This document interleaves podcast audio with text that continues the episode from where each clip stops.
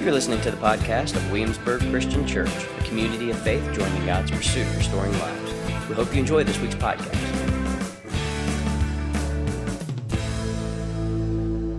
So today's going to be really simple. It's going to be a very simple word today. I want to offer something to us, but I want to give us a little bit of a backdrop. So the way the story goes, we're going to be in Exodus 3 for a moment, and then Exodus 6. So the people of God, the Israelites, have come through the wilderness of 40 years after they were rescued by Yahweh, which is God's name revealed to them.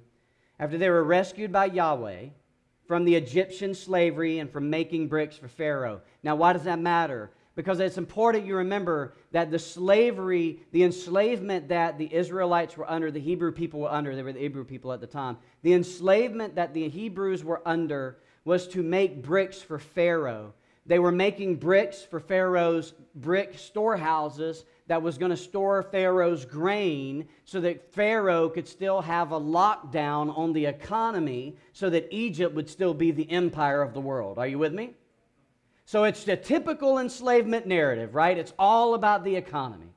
So Egypt, so Egypt was fearful of the Hebrew people becoming number uh, numerous and being, being great, being strong, being a larger people, and so he worked them even harder. So their job for 400 years was to make bricks for Pharaoh in this economy of scarcity, in the economy of anxiety, so that he could have bigger storehouses, more storehouses to store more grain, so that he would ensure himself as the empire. And so, eh, and so what's happening now is that's all taking place. 40 years of wandering has come. They're on the other side of this narrative. And Moses and the leaders are now retelling the story because we need to know where we come from. Are you with me? We need to know our story. So in Exodus chapter 3, verse 7, they're recounting this. It says, Then the Lord said, verse 7 of chapter 3, I have observed the misery of my people in Egypt and have heard them crying out because of their oppressors, and I know about their sufferings. I have come down to rescue them from the power of the Egyptians and to bring them from that land to a good and spacious land a land flowing with milk and honey. Yahweh says, I heard their cries, I know their sufferings. And so later on, in Exodus chapter 6, verse 6, Yahweh tells Moses to tell his people, Therefore tell the Israelites, I am Yahweh, and I will deliver you from the forced labor of the Egyptians and free you from slavery to them. I will redeem. The, the, Hebrew word for redeem is literally kinsman. It's to act as a kinsman. Yahweh is saying, I'm going to act like a kinfolk and I'm going to get you back. That's redeemer, the kinsman redeemer. So I'm going to I'm going to buy you back. I'm going to take you on with an outstretched arm and great acts of judgment. Now, remember, they're rehearsing this story. They've already been delivered, so they're rehearsing this story. And in this experience, the Israelites learn to trust Yahweh as their God and their King and their Redeemer as He rescues them from the captivity of Egyptian oppression and slavery. They learned Yahweh's life, they learned an experience of Yahweh's power. And so now in this Exodus story, and when you put it together with Deuteronomy and Leviticus, in this story, the people of God are now going to learn Yahweh's law. I want to be real clear with you here. They know Yahweh's life in their bodies, right? He walked them through the wilderness. He provided for them. He fed them. He cared for them. Cloud by day, pillar of fire by night. He, they knew Yahweh's life with their experience, with their bodies. They knew what it was like to be freed from the enslavement that their bodies felt. But now they needed to align their minds with their bodies. They needed a way to think about Yahweh. So Yahweh gives them the law. And I want to be clear there's a lot of ideas as to what role the law plays in the Hebrew narrative. One of the roles that the law plays in the Hebrew narrative is to reveal Yahweh's heart to the people. So when Yahweh says, love your neighbor, that reveals something about Yahweh. When Yahweh says, take care of the poor, the immigrant, the widow, and the orphan, that says something about Yahweh's heart. They know Yahweh with their bodies and their experience they need to know Yahweh with their minds so that their minds and their bodies can align so that they have, have the fullness of experience with Yahweh. Y'all following me? This feels so weird talking to y'all through like a like a like I'm boxed in. Do I is there like a shine? No? There's not like a glow from heaven? Nothing? Here? Just no? Okay. Ah. I was hoping it would make me look more holy. But I guess being barefoot in shorts probably kind of kills that, doesn't it? So they have witnessed Yahweh's redemptive work. And it's led to a greater understanding of who Yahweh is. Now they need to know more about what it means for Yahweh to be Lord and King. So the Exodus story is this story of rescue and redemption and restoration and liberation and it's deeply rooted in the memory of the Hebrew people. So it becomes the lens through which they interpret everything for the rest of their lives. They remember the moment when Yahweh heard their cries, came to them, liberated them from Pharaoh and the Egyptian empire, liberated them from empire and the systems of scarcity and the systems of exclusivism and the systems of anxiety and the system of economy to free them into a life of love that would be guided by the law. And they would then know what it means to be the people of God. Now, Paul, who was a Pharisee, a Jewish leader, he was a political and religious leader. That's who Paul was. I want to be clear with y'all Pharisees are political religious parties. They're not just religious leaders. When you hear pastors say, oh, they're religious leaders, they're not just religious leaders because to them, religion was law, law was religion, law is law. They are law is politic. They were political religious leaders. Are y'all with me on that? It's important because then we miss things that Jesus does in the Gospels when we don't remember that Pharisees, Sadducees, Essenes, they were religious political leaders. They enacted the law of Moses, which governed the people of God under the oppressive empire, or at least the occupation of Rome. It's important that you get that in your heads when you read the word Pharisee and Sadducees. Don't just think religious leaders, they're religious political leaders. Paul was a religious political leader. Matter of fact, such a political religious leader that remember Paul's former life when his name was Saul? Remember what he did? He was a terrorist. He was commissioned by his people to find Christians, regardless of what ethnicity they would be. Obviously, they had to be Jewish ethnicity. He couldn't kill a Gentile, couldn't kill a Roman. And he terrorized the early church. Had some put to death, had them arrested. He was, by definition, a terrorist, an extremist, a radical. And he had the power to do so. And then he has his experience on the road to Damascus. He goes blind, then he can see, and he can really see. And so, Paul, this Pharisee of Pharisees, studied at the feet of one of the greatest Pharisees of his time, now is this Christ follower, this church planter, who writes these letters to these churches that he helped plant. And one of the letters that he wrote was the Colossian letter to the Christians who were living in Colossae. And what's important for us to remember about Paul is that in his letters, he sometimes uses Exodus imagery and language to provoke the Christian imagination into a deeper understanding of redemption, restoration, liberation, and hope. Are y'all with me? Come on, y'all with me? I got self esteem problems. I'm barefoot. I'm feeling kind of vulnerable here behind a box. So I need some, I need, all right.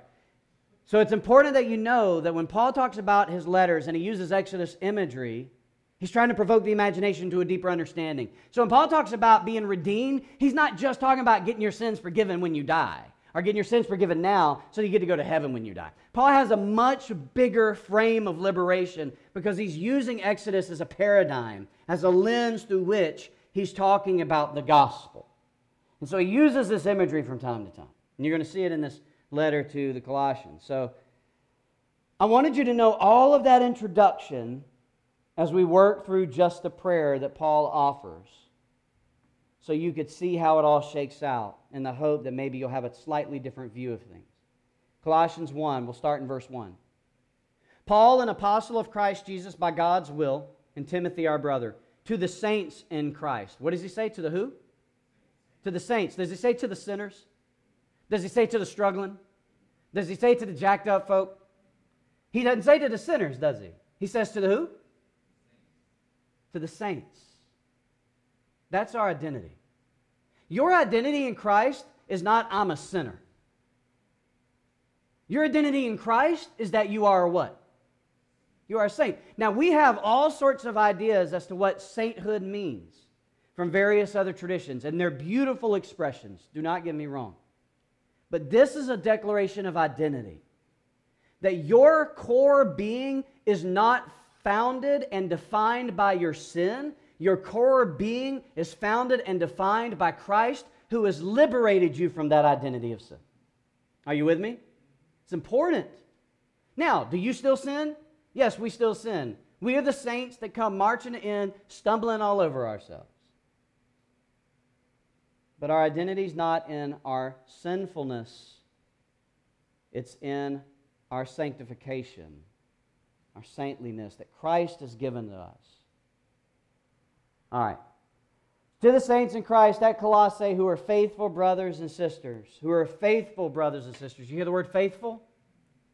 Notice he doesn't say who's perfect. Notice he doesn't say who is struggling. To the sometimes have it and sometimes not, brothers and sisters. He says to the faithful. Here's the thing, beloved God has never called you to perfection, He has called you to faithfulness. There is a difference. See, faithfulness is living a life that follows after Jesus, that when we stumble and we fall, we get up and we right the wrongs of whatever it is has happened as a result of our stumbling and falling. And we look to God, we talk with God, we right the wrongs, and then we keep going, committing never to do that again. Are you with me? That's faithfulness. It's pressing on, it's righting the wrongs that have come as a result of my fall, or a result of my choice, or a result of my sinfulness, and it's moving on. That is faithfulness. You are called to faithfulness not perfection.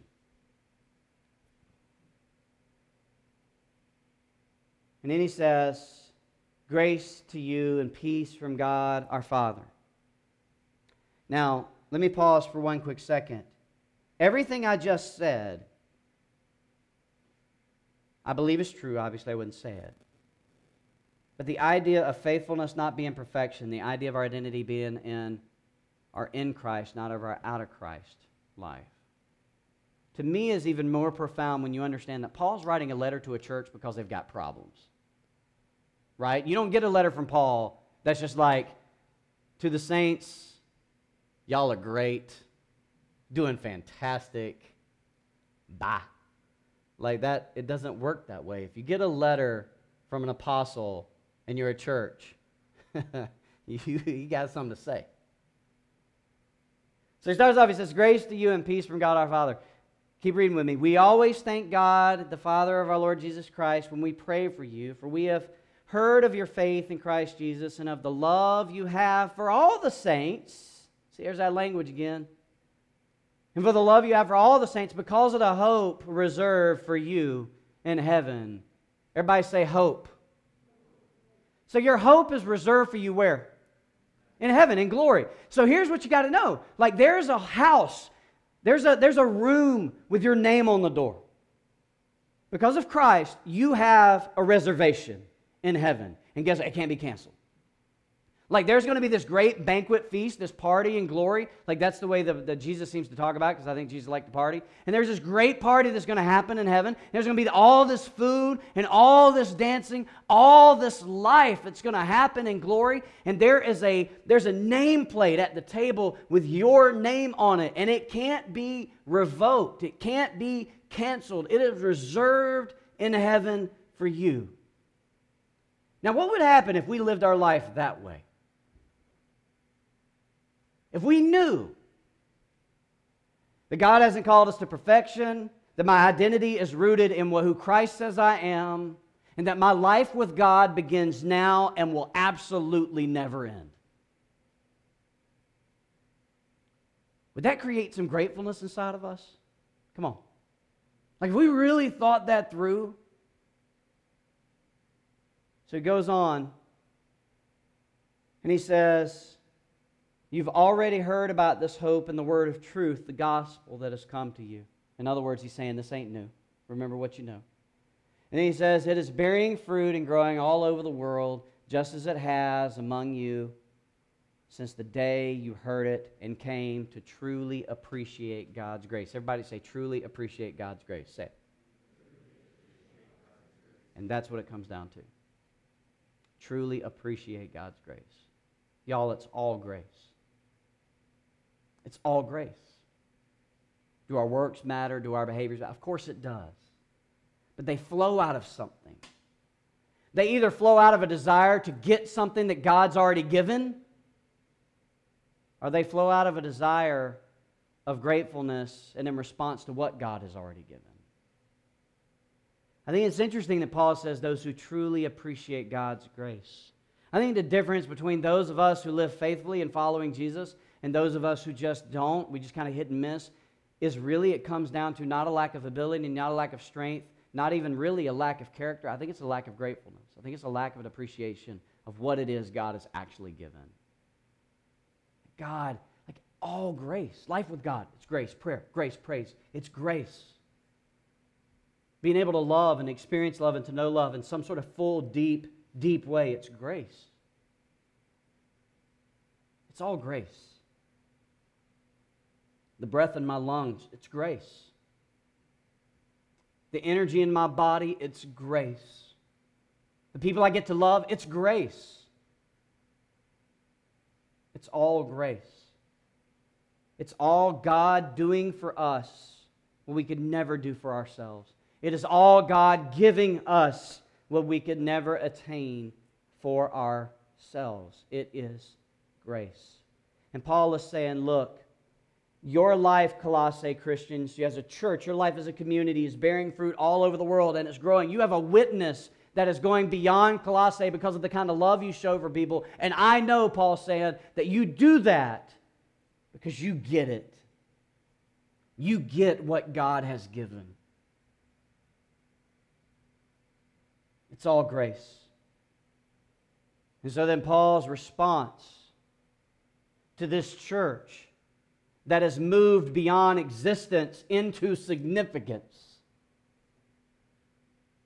is to pray. And this is where I want to land. So he says in verse 9, For this reason also, since the day we heard this, we haven't stopped praying for you.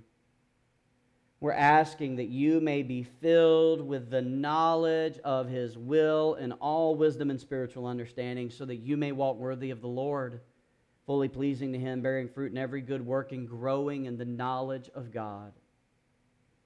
May you be strengthened with all power according to his glorious might for all endurance and patience with joy, giving thanks to the Father who has enabled you to share in the saints' inheritance in the light. He has rescued us from the domain of darkness and transferred us into the kingdom of the Son he loves, in whom we have redemption, forgiveness of sins.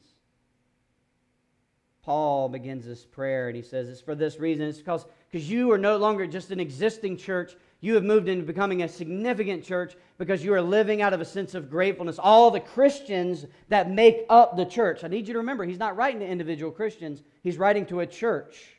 And the church is made up of individual Christians.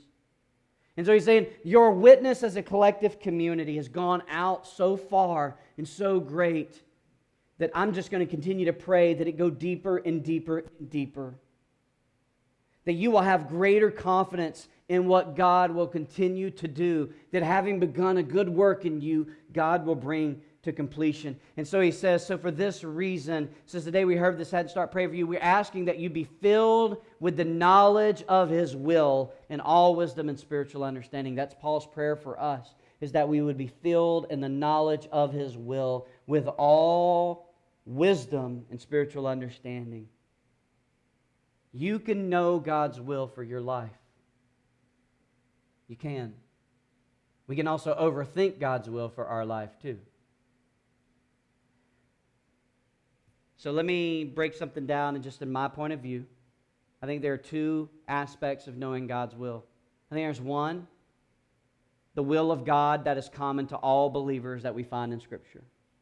That's a will that's common to all. Like that, like love your neighbor, love your enemy, look out for one another, uh, take care of each other, uh, give praise to God. Like all the common, the common will of God for all of us is there. And then I believe when we're living in that, when we're living in that, and we're walking in line with that because part of God's will is that we be part of a community. So we're walking in community, we're discerning this within community. We begin to discern by the Spirit living in us, by the power of God that is in us. All power, he says, according to the glorious might of God that strengthens us. So we know then that it's not our faith that saves us, it's the object of our faith that saves us. Christ is who is saving us, and that gives us deeper faith. And we're walking in community, and we're unpacking the decisions that we need to make, discerning it in community, whether it be with other people that we that we you know in, in, in our relationship life or in our vocational life or in our next steps in our life and we're moving forward in this one step at a time within community and we're living in the revealed will of god that is common to all people through the scriptures and then god's holy spirit through the church and maybe even also through the scriptures and through that small voice inside of us tells us the way we should go. We know where to go because we start seeing god unfold these steps in our lives. But here's the problem. A lot of times we want God's will for me, me, me, and we're not willing to do the part of God's will that's for we.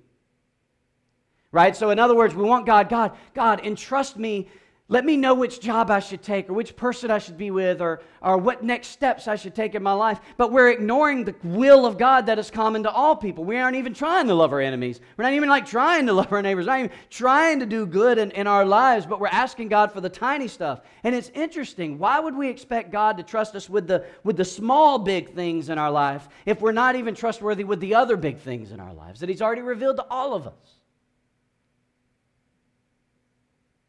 And so we step back. We look at scriptures and we see the way of Jesus and we start walking in the way of Jesus and we do it within community and we discover the will of God in our lives as we go. Everybody say, as we go. Discernment happens as we go. You can go, go into a closet, grab your Bible, and pray and read the Bible until your heart's complete. At some point, you got to step. Discernment happens as we go. And God's reveals revealed will unfolds in our lives. We know the truth from the lies. The knowledge that we have gets practiced and embodied with tangible actions.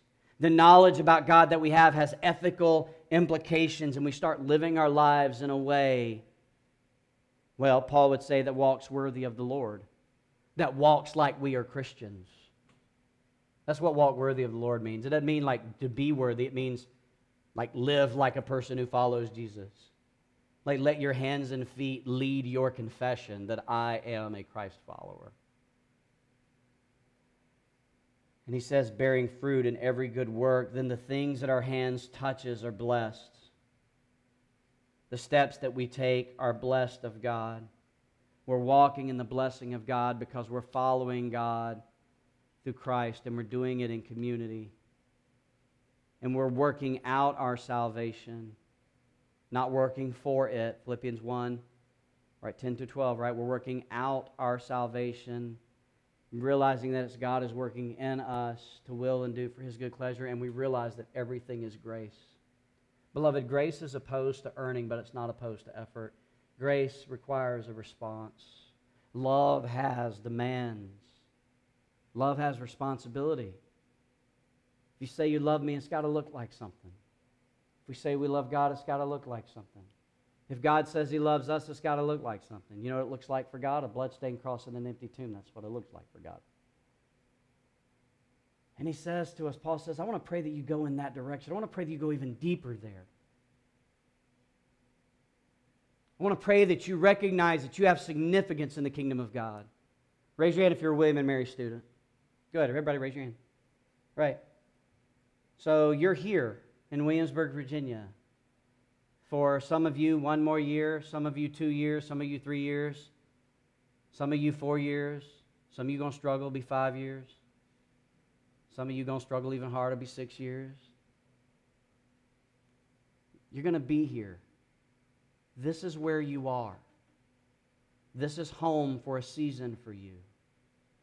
Step into the purposes of God here. Find significance, the significance that God has for you in the kingdom here and now.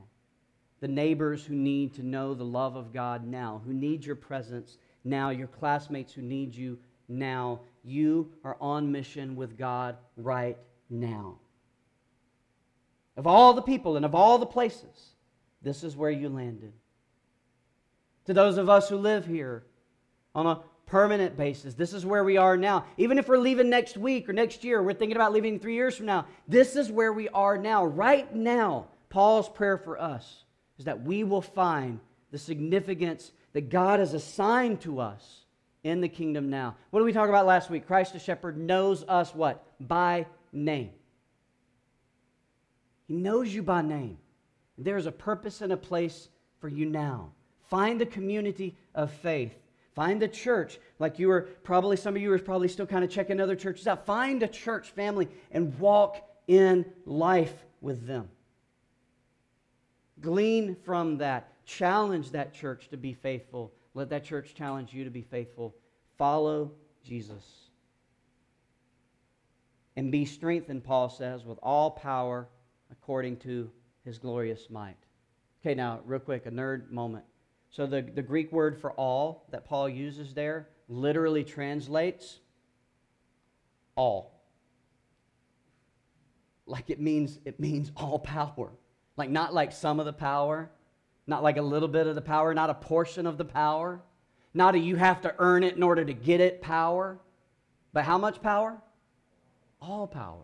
According to who? His glorious might, not according even to your might. Do you get that? Like Paul's specific. He's saying, I want you to be strengthened with all of God's power according to God's might. I just, I want you to know the power of God in you. So let me ask you all a question. Was there any day this week that you walked in work or at home or in your neighborhood or in your dorm or in the classrooms or on the campus? Were there any days this week where you recognized, where you remembered with intention, I have the power of God in me. Just think about that. Because I've been thinking about that. Like, what if we woke up every day, like on our mirrors, like somewhere, wherever we go, when we get up and we says, it's just like, I have the power of God in me. How might that change how we live and think about the world that day?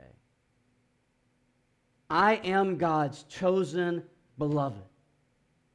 I am filled with the Spirit of God. I can find strength. I may feel like I'm tired and can't, but the Holy Spirit says I can. I may feel like the day is hard and the day is long and things in life aren't shaken out, but God is in me. I can move from existence into significance and bear fruit in my life. Because, beloved, there are no second class Christians in the church. You have the power of God.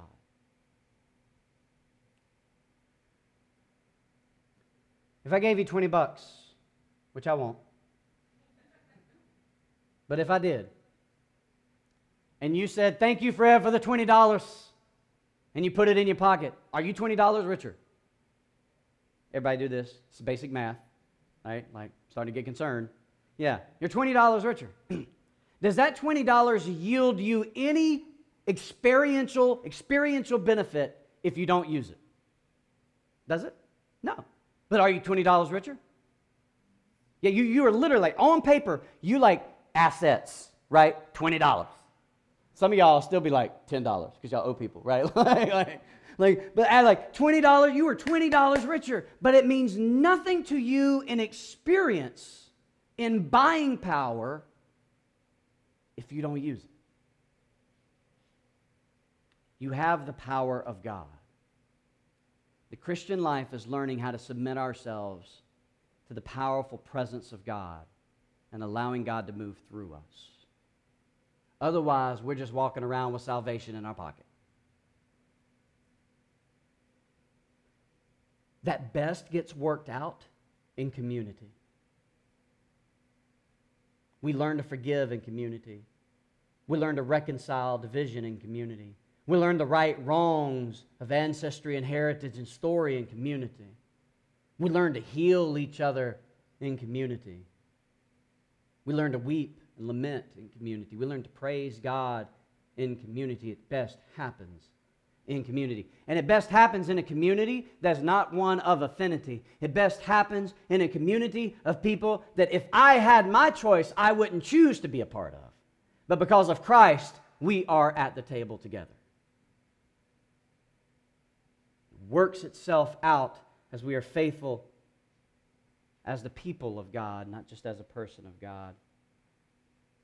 And then it says, Paul says, you be strengthened with all endurance, with patience, and with joy. And then when we start struggling with the hard things of life, we lean on each other. When we start struggling, we start finding out that, that our brother Mike McGee has had his thyroid removed and his lymph nodes removed from his cancer, and he is now in recovery after coming through already one bout of cancer, now another bout of cancer. Now we say to Mike, You're not alone. We say to Darna, You're not alone. And we know those stories, and we weep over those stories, and then we praise God over those stories, but we do something with our hands and feet to enter into that space so that he and his family aren't alone. And I could go on. I could name names, right? People in our church, Josh and Kristen Blue, who are living through this tragedy time, and we can be with each other in that if we are together and if we're willing to move. And when we're willing to move and do that together, we then see the power of God at work. Are you with me?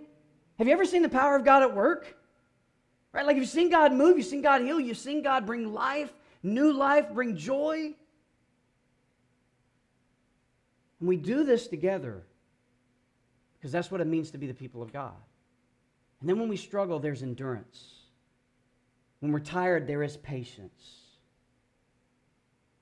And when we're starting not to feel satisfied, there's still joy. So, if all of that is true, if you and I have the power of God in us, if we are participants in the purposes of God, and each one of us has significant role to play, just as we are, not as we should be, we are living, walking, standing in grace, then here's the question why are so many of us spending our days and hours and weeks reaching for what we already have in Jesus? Like, why is it then we think we can find something better? Like, we're going to find a better rescue. Y'all remember the Israelites? Remember the Hebrews? Remember they were in the wilderness and they were tired of the manna? Remember? Remember there was a couple of times, even when they were standing at the Red Sea, what they tell Moses? Why don't we just go back? Like, we're going to die here. At least we knew what to expect there. Like, that's our tendency. Beloved, do not reach somewhere else for what you already have in Jesus. Learn to live with what you've been given in Jesus. Spend the 20 bucks.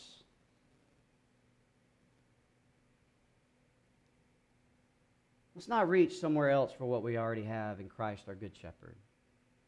You know what happens when we reach and reach and reach? We're just going to pull a muscle. We're just going to strain ourselves. We're going to get exhausted. We're going to hunger for more than what we're already experiencing. We're going to reach for something else. So here's the word today two things preach the gospel to yourself daily, somewhere, somehow. Remember who you are because of whose you are, that you have the power of God. And remember that you're not alone, that you're part of a community of faith. Number two, we need to pray this prayer for each other. Because we have people in our church, people in our lives who struggle to know the goodness of God. And so, my challenge to each one of us this week is go to Colossians 1 and pray the prayer, verses 9 through 14, every day for this church. Pray for this church. And then, when you're done praying for this church, pray for yourself in this prayer. I'm going to show us how to do that. And then, when you're done with that, be still. And whoever God lays on your heart, pray the prayer for them too. This is what I mean. All right, so grab the, grab the text, the prayer, Colossians 1 9 to 14. Here's what I'm saying. So we're going, we're to pray this for WCC, okay? Let's pray it. I'll lead us so you can see what I'm saying here so that we can imitate this together. Father, we're asking that Williamsburg Christian Church would be filled with the knowledge of your will and all wisdom and spiritual understanding so that we as a church family may walk worthy of you, fully pleasing to you, bearing fruit in every good work and growing in the knowledge of you. Strengthen us with all power according to your glorious might for all endurance and patience with joy, giving thanks to the Father who's enabled us to share in the saints' inheritance in the light. You have rescued us from the reign of darkness and transferred us into the kingdom of the Son you love, in whom we have redemption, the forgiveness of sins. Amen. Pray this prayer for WCC. Pray this prayer for your campus ministry if you're a William and Mary student. Pray this prayer for yourself. Pray this prayer for anybody that God lays on your heart as you pray this prayer. So here's what we're going to do. We're going to pray this prayer for Mike and Darnay. And we're going to pray this prayer for Bob and Catherine. Bob, as he's recovering from COVID, we're going to pray this prayer for them so you can again see how I'm, how I'm trying to guide you here into praying this prayer each day this week. So let's pray this prayer again together. And we're going to pray for them. Let's pray. Father, we are asking that Mike and Darnay and the kids, that Bob and Catherine would be filled with the knowledge of your will and all wisdom and spiritual understanding. So that they would walk worthy of you, fully pleasing to you, bearing fruit in every good work and growing in the knowledge of you. Father, strengthen them with all power, according to your glorious might, for all endurance and patience with joy, giving thanks to you, who's enabled them to share in the saints' inheritance in the light. You have rescued them from the reign of darkness and transferred them into the kingdom of the Son you love, in whom they have redemption. Their bodies have redemption. Their circumstances have redemption. Their hurts have redemption. Their struggles can have redemption. Their sickness can have redemption and the forgiveness of sins. In the name of Jesus, we pray. Amen. Beloved, that's it. This week, every day this week, my encouragement to you is to pray this prayer once for the church, once and then or for your campus ministry, and then once for yourself. And then be still, and whatever names come to your heart, pray that prayer for them because that is the Spirit of God asking you to intercede. And you know what? I'm confident of not a one of you will be able to come back next Sunday and say, I've never had God speak. I've never been moved by God to do anything. You will hear God and you will press on. You're listening to the podcast of Williamsburg Christian Church, a community of faith joining God's pursuit of restoring lives. We hope you enjoy this week's podcast.